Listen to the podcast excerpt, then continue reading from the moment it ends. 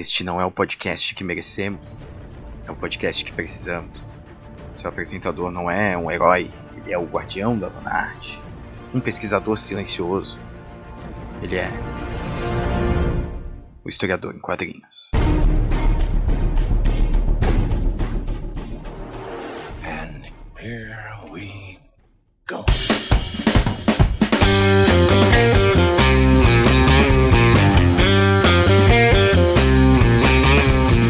Salve jovens! Sejam bem-vindos a mais um episódio do Historiador em Quadrinhos. Aqui quem fala é Guilherme Silva. Certo, pessoal, nesse, no episódio de hoje é, eu resolvi selecionar um quadrinho diferente assim do usual, né?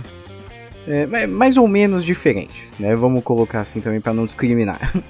que é um quadrinho que não tem exatamente um teor político, um teor histórico, nada do tipo.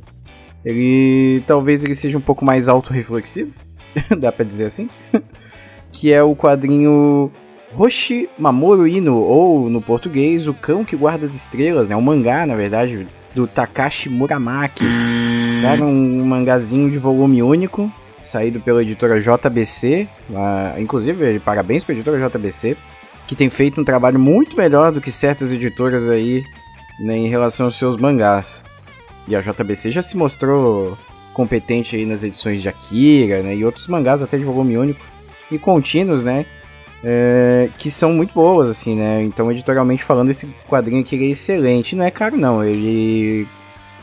tô aqui com ele na mão, ele tá por volta de uns R$23,90, R$22,90 eu acho, na Amazon sai até mais barato se você achar um desconto, vou deixar aqui no link da descrição inclusive. Mas vamos lá, esse mangazinho, ele na verdade ele tem, ele tem dois, não diria dois volumes, mas ele tem essa primeira edição, né? Que é o Cão que Guarda as Estrelas, e tem uma outra história que eu não tive a oportunidade de comprar ainda, não achei na banca aqui da minha cidade, tá em falta. Esse aqui eu achei por sorte, assim, que teve uma reposição. E aí eu acabei achando por sorte.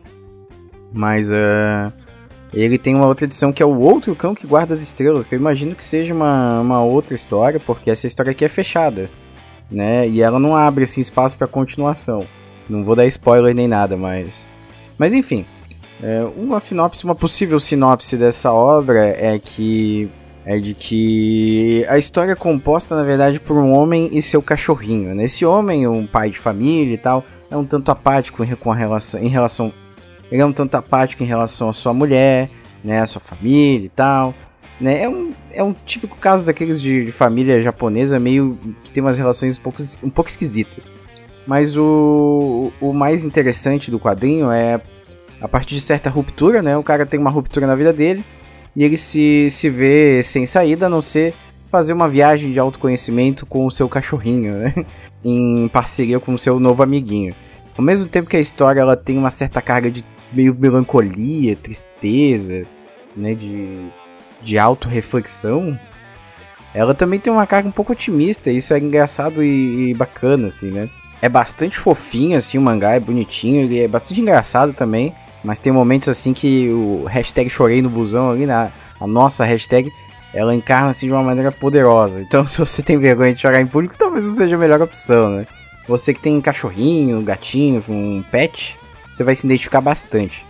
Então, cara, é, acho que eu vou, não vou mais falar muito. Esse é um mangá bastante curto, então não tem muito o que falar dele, assim. Mas é, ele é bastante emocional, né? E faz a gente repensar algumas atitudes da nossa vida. E aí, e aí é bacana por isso, assim, né? Um mangá que, que ele sobrevive depois da leitura dele, né? Muitas obras que a gente lê, às vezes não passam, né? Você lê, esquece ela rapidamente e segue a sua vida. Essa aqui é uma que você fica pensando depois, assim. Tem que tirar uns minutinhos, assim, para se recuperar e tal, né? Pra refletir um pouco a respeito da vida. Mas de modo geral é um quadrinho muito legal, muito legal mesmo. Então o Takashi Murakami, ele é bastante feliz assim, né, na construção da história dele, assim. Mesmo tempo que você se sente incomodado pelo personagem principal, pela apatia dele, pela falta de sensibilidade dele com a família, depois você entende que as, as pessoas não são unilaterais, né, não são unidimensionais e que erros fazem parte da vida, às vezes, até pra gente né, repensar atitudes posteriores, né? Essa história ela é dividida em duas partes, né? Tem essa parte principal do homem e o seu cachorrinho, e tem uma outra parte que acaba se entrelaçando assim de leve né, nessa história principal, que também ela reforça um pouco essa questão de, de aprender com os erros e tal, né?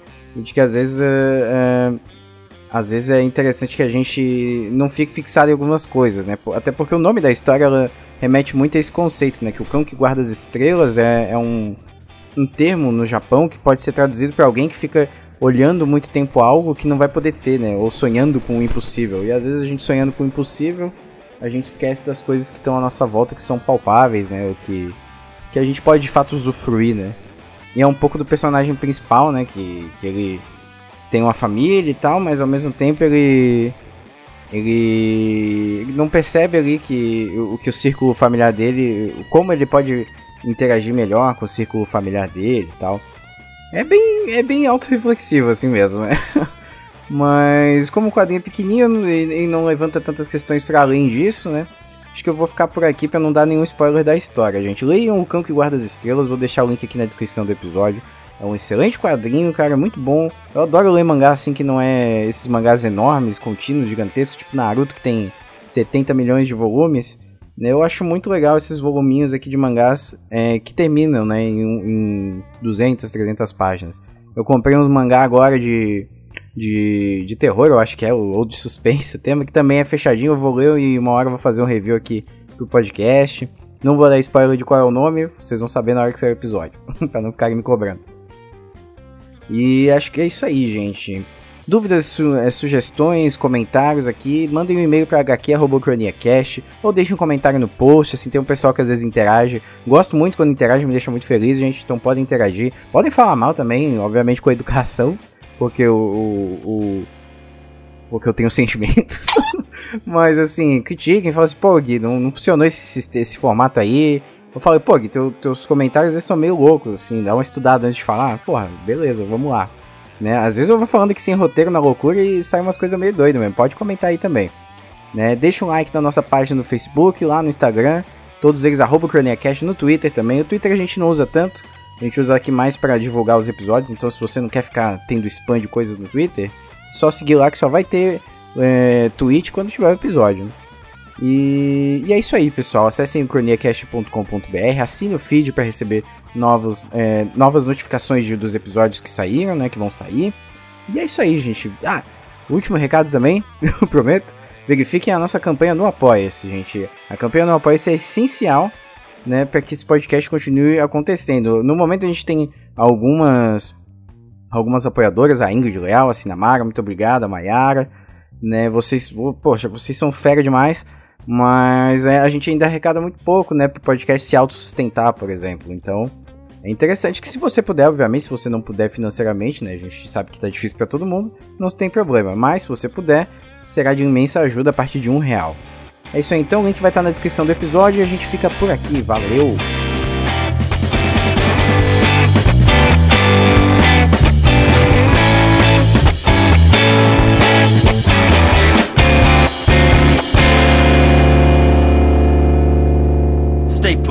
I'll be back in a flash.